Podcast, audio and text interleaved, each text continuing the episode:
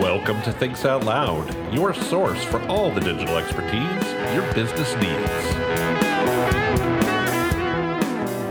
Well, hello again, everyone, and welcome back to Thinks Out Loud, your source for all the digital expertise your business needs. My name is Tim Peter. This is episode 381 of The Big Show, and I think we have a really cool show for you this week.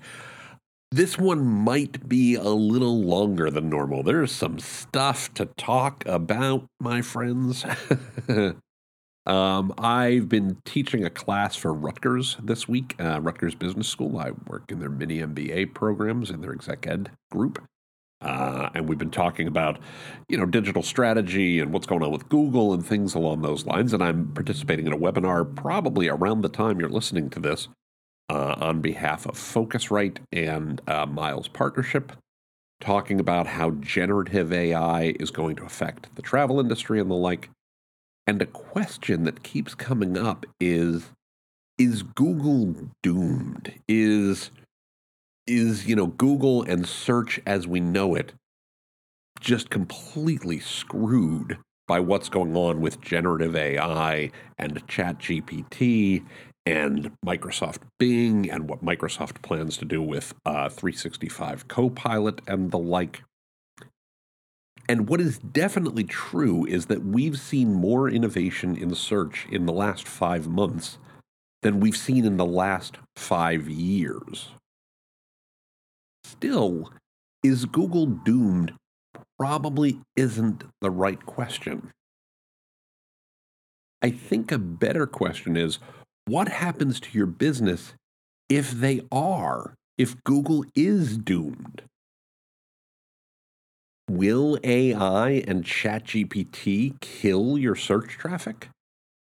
Think about it. If you're like most businesses, you're probably getting 40 to 60% or more of your traffic from search, and most of that from Google. We know there's research from BrightEdge and other sources that show most businesses are getting about 50% of their organic uh, the traffic from organic visits. They're probably getting about 15% of their traffic from paid search visits.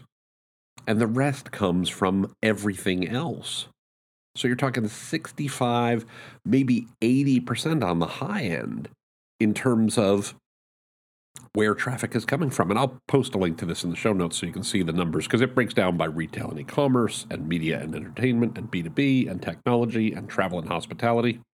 There's absolutely some variation there, but it's pretty consistent that people are getting somewhere between, most businesses are getting somewhere between 40% on the low side from organic search to 65% on the high side and paid is contributing somewhere between 6% and 24%. So you're talking a range of visits of anywhere from about 60% to about 88% of all traffic. Now, before we get into will AI kill your search traffic, you know, are you in big trouble there? I want to talk about the case against Google. How likely is it that Google is doomed and thus your business is, you know, in big trouble? To start, we've seen amazing growth in generative AI capabilities and generative AI tools. Again, I talked about this a moment ago. There's tremendous, tremendous growth here. Uh, Bing, ChatGPT, lots of industry vertical startups there's been an enormous boost in traffic and interest. Just for the last uh, three months, January, February, March, Bing went from 1.1 billion visits in January and February to 1.4 billion in March. OpenAI, which is who hosts ChatGPT, who created ChatGPT, has gone from 670 million in January to 1.1 billion visits in February to 1.6 billion visits in March. That is astonishing growth. And that's a real problem for Google, and by extension, your business. Adding to the problem, Google's efforts to date on putting out products that compete with things like ChatGPT or Bing's AI chat. Their efforts have been underwhelming. Bard isn't great yet. It's definitely outclassed by some of the things Bing is doing. It seems like Google, which still makes most of its money from ads, seems afraid to kill the goose that lays the golden egg. This is a classic innovator's dilemma. They're kind of afraid of losing their search business and haven't quite figured out how to respond with the right product in the marketplace yet. I'm also not 100% sure. It doesn't seem clear that their CEO, Sundar Pichai, is a, and I hate this expression, but you know, a wartime leader.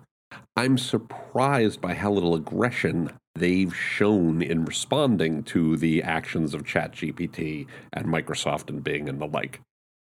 It's definitely a challenge for them that they need to face. There's one possible mitigating circumstance here that could explain their behavior. They're under investigation for antitrust. You know, are they worried about being seen as too dominant? And is that causing them to maybe take a less aggressive approach? Maybe. I don't know the answer to that. I do think we haven't really seen them come out, you know, full barrel. We haven't seen them come out as hard as they possibly could. And then the last thing in the case against Google here is that Google can lose even if Bing or ChatGPT doesn't win. Microsoft has far more paths to monetization, whether it's Microsoft 365 Copilot or Azure Cloud. They have many ways to make money from AI, whereas Google makes their money from ads. And if they can't figure out how to incorporate ads into the AI responses, they're going to lose a lot of revenue. Microsoft 365 Copilot, as one example, could eat away at a whole bunch of searches that happen today on Google and cost Google ad revenue without necessarily increasing the revenue that you know Microsoft makes. So we're going to see what happens here. I mentioned the growth that AI is seeing, that generative AI is seeing, and the like, and ChatGPT and the like. Uh, Brian Roemmele on Twitter talked about how long it took various technologies to reach 100 million users globally. And the telephone, it took 75 years. The mobile phone took 16 years. The web took seven years. Facebook took four years. Apple's App Store took two years. And ChatGPT reached 100 million users globally in two months. So if Google wants to beat these guys, they really need to get on it pretty quickly. Now, there is a case to be made for Google. First, they have dominant market share. I mentioned a moment ago that ChatGPT, that OpenAI, has gone from 670 million uh, visits in a month to 1.6 billion visits, all since January. But just to put this in contrast, Google in January had 88.3 billion visits in the month. That's, you know, a little bit more than 1.6. It did drop to 80.2 in February, but it came roaring back in March to 88.6. So we're not seeing customers necessarily peel away from Google in any big way yet. That could change. It could change quickly but they are clearly the dominant leader, and it's not close, right? Now, also, I said Bard is not that compelling yet, but it is getting better. They're adding new features all the time.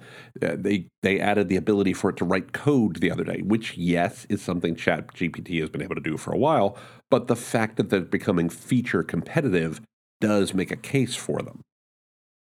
They're also combining their Google Brain and DeepMind divisions to focus more on market ready solutions in artificial intelligence. So maybe Sundar Pichai is being more aggressive. It's just do, he's just doing it a little more quietly or in stealth mode internally to the organization. We also know that there's a new project uh, coming soon called Project Magi or Magi. Um, that could be a more credible competitor to ChatGPT and Bing. We don't have a firm date for it yet. I've not seen a firm date for it yet, but I would expect we'll probably see it before their next quarterly earnings call, which is due to happen in July. So we'll see what happens there. The last piece in Google's favor is that technology is not the same as product. As cool as some of the things that ChatGPT is doing, it's not really ready for prime time yet as a product. They don't have a great way to monetize it. They don't open it up to everybody yet. So there's definitely some some room there for them to fix the product to make it more useful. And there is a switching cost for customers and new behaviors mostly. We all know how search works. Yeah, lots of people are trying out ChatGPT, but again, it's a much smaller number than what Google gets, and people will have to get accustomed to doing something different. There's a classic, classic story of, you know, the QWERTY keyboard and the Dvorak keyboard. By all accounts, the Dvorak keyboard is a much faster system of typing, or certainly a faster system of typing. So why aren't we all using it? Because apparently its improvement, its productivity improvement, doesn't outweigh the learning curve, the learning cost of switching. So people stick with the QWERTY keyboard. The same could be true in search. We already know how to go to Google why do we have to learn how to do something else? Could be something many customers are saying. All that said, for our businesses, the truth is we probably don't care who wins. If Google gets shoved aside by Microsoft or OpenAI, who, by the way, is heavily funded by Microsoft, we are likely trading one gatekeeper for another and as you've heard me say many times on this show, gatekeeper's going to gate. In this case, the call is coming from inside the house. The thing that scares us, we're already dealing with. Clearly, we're going to need to see what happens over time. But we may literally just be trading one gatekeeper for another. What we do care about is whether customer behaviors change even if Google represents as little as 40% of your traffic, and those folks get answers from within an app, within an application that they're already using, they don't go to Google in the first place, that could be a healthy chunk of your traffic, possibly the largest single source you have. That has tremendous downsides for your business. And it's at times like these when we have to think about what do we need to do? I go back to first principles. I go back to the famous Jeff Bezos quote about what won't change. What do we know to be true that will likely be true no matter who wins? Well, we know that customers need answers to the questions. They have questions about help me find a solution to a problem that I have. And it won't change that part of your job is to help them find the answers they need. It seems pretty likely to me that some behaviors won't change, and I'm going to explain why I think that. You may remember that Google has a framework they've used about search intent, the kinds of questions that customers ask all the time. And the four intents that they refer to are know, that's K N O W, people want to know something. Go, people want to go somewhere. Do, they want to learn how to do something. Or buy, they want to buy something. So, no, go, do, buy are the four intents. And there are things we can see from behavior and from the types of queries that exist within those intents that give us some insight into what might happen as we go forward.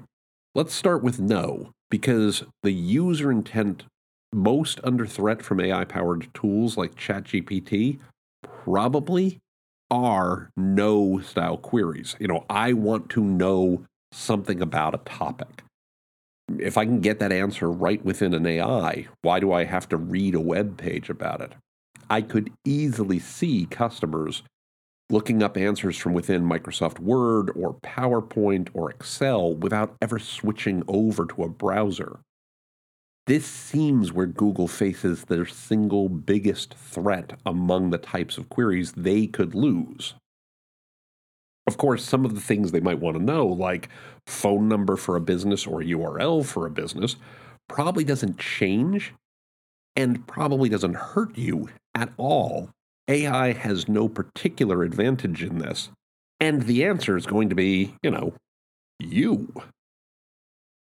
Depending on how many very early stage queries send traffic to your site, people searching for no within, you know, ChatGPT or Google or excuse me, Microsoft's products could be a big deal or it could be a nothing burger. For instance, I had a podcast episode a couple of years ago talking about the risk to your business of becoming a hidden intermediary. My site shows up in search a lot for the term intermediary. Those impressions that I get, though, drive very little traffic and no sales at all. Most people looking up the term intermediary don't need a digital marketing or strategy consultant. So a loss of volume in searches that I show up for there won't hurt me. By contrast, I'd get a lot of search tra- a lot of traffic and interest from people searching on drivers of e-commerce. That is also a no intent item. And it could be one that hurts my business. You'll need to carefully review your own data to see if that's a big deal or not for your business over time. And I'll talk more about that in a minute. The go intent, this one's easy. They're still looking for a place to go. If you are that place, does it matter where they search for you? I don't think so. Experiential businesses and service providers like retailers or restaurants or hotels, events, entertainment, plumbers, electricians, and on and on and on are all likely to be fine. Google could lose here. There could be map experiences that no one has thought of yet. But I can't see how that behavior would hurt you if you're the place they want to go. So I think this intent is pretty safe. The do intent today skews heavily towards video, you know, YouTube, TikTok, things like that. Google's already at some risk here. Again, TikTok. right? We're seeing people search within TikTok already for how to's and things like that. Those types of queries could represent a fair bit of top of funnel content for your business. Ideally, you're already using or planning to use video to find those customers. And until AI auto generates video content, which isn't that far off, you're probably fine. Or rather, you are if you're using the right channels to reach potential customers today. This is an area, though, that I would be watching closely because that could change at any time. Now, the last intent, of course, is buy. This one seems very safe to me for Google and Amazon and Expedia and Indeed and lots of other vertical search platforms but especially for your business. If they're already inclined to buy from you, AI likely doesn't play a big role in changing that. Your bigger concerns most likely are further up the funnel. The way they find you in the first place might shift, but at the buying stage, AI probably only provides an additional source for potential customers to find and choose you. So we've taken a minute to look at the things that won't change and the things that might change. And the question becomes what are the winning strategies? What should you do? The first thing that I'd remember is that content is already cheap and AI is going to make it cheaper. The quality level of an average piece of content is going to rise with no increase in cost. AI likely won't make the best content much better, but it will make it much easier for average creators to produce better work. I like to think of it this way I can't outrun Usain Bolt. no hope, no prayer. But put me even in a moderately priced Toyota, and I'll kick his ass. you need to make sure you're either working with great creators or that you're testing using AI to improve your content, to increase your average quality level. The other thing I'd think about is what can't AI answer? Is there original research or opinions or perspectives that you can provide that are distinct to you, that aren't the kind of thing that an AI can come up with? That's where you're probably going to need to put your focus from a content perspective. Now, I said a moment ago that content is cheap. The flip side, of course, is content that doesn't convert is expensive. We know there will still be gatekeepers. They're not going anywhere. And I would expect that the cost those gatekeepers introduce might also go up, or you're just going to get some fewer opportunities. So you must convert those opportunities that you get. You need to build long term connection via email and social and your community. So, any traffic that does come in through search, how can you route it to people signing up for your email list or following you on social, connecting on a social network that's appropriate to your business? How can you encourage them to participate in your community, to work with other members who actually, you know, love you and want to be associated with you? You've also heard me talk many times about the fact that customer experience is queen keep working on your experience to convert traffic and interest into longer term engagement with your brand because then they don't have to search for you the next time. They'll simply come to you. I mentioned a moment ago, of course, that you want to pay attention to specific data about keywords that are trending or going up or going down in your world. You're going to need to watch your search, search traffic trends closely. How are people finding you and how is that changing over time? You're going to need to stay agile and prepare to shift if customer behaviors change. Right now, I'm making some predictions about what I think is likely to happen. My confidence level on some of those things is solid, but it's not 100%. It's not close to 100%. It's probably 70%, maybe 65%. So there's some possibilities that this could change dramatically. You need to be ready if those behaviors change. You also need to keep learning. If you're not already, I would highly recommend that you start testing generative AI for your business. How can you use these tools to improve your efficiency, to improve your effectiveness, to brainstorm ideas, to come up with new concepts? These are really cool tools, and you should definitely be playing with them at a minimum by now, if not actively incorporating them into your workflow. The goal above all else is to build your brand. Ultimately, you want to encourage customers to search for your business by name because then it won't matter whether they use Google or Bing or ChatGPT to find you. AI won't kill your search traffic it'll simply point customers directly to you, which is what we all want to do. And then we don't have to worry about whether or not Google's doomed. We'll know for sure that you won't be. Now, looking at the clock on the wall, we are out of time for this week. I want to remind you that you can find the show notes for this episode, as well as an archive of all past episodes, by going to timpeter.com slash podcast. Again, that's timpeter.com slash podcast. Just look for episode 381. Don't forget that you can click on the subscribe link in any of the episodes you find there to have Thinks Out Loud delivered to your favorite podcatcher every single week. You can also find Think Out Loud on Apple Podcasts, Google Podcasts, Stitcher Radio, Spotify, Overcast, anywhere fine podcasts are found. While you're there, I would very much appreciate it if you could provide a positive rating or review for the show. Ratings and reviews help new listeners find the podcast. They help new listeners understand what the show is all about. They help get the word out. They help us grow our community, and they mean the world to me. So Thank you very, very much. I really appreciate you helping to make Thinks Out Loud a better place for all of us. You can also find Thinks Out Loud on LinkedIn by going to linkedin.com slash timpeterassociates. You can find me on Twitter using the Twitter handle at tcpeter. And as always, you can email me at podcast at timpeter.com.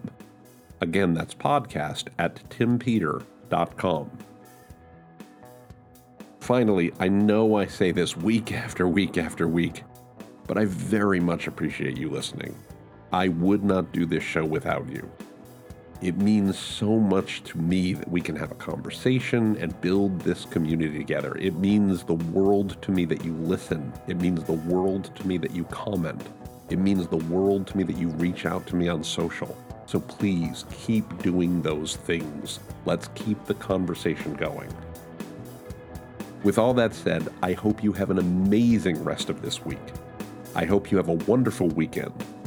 And I will look forward to speaking with you here on Thinks Out Loud next time.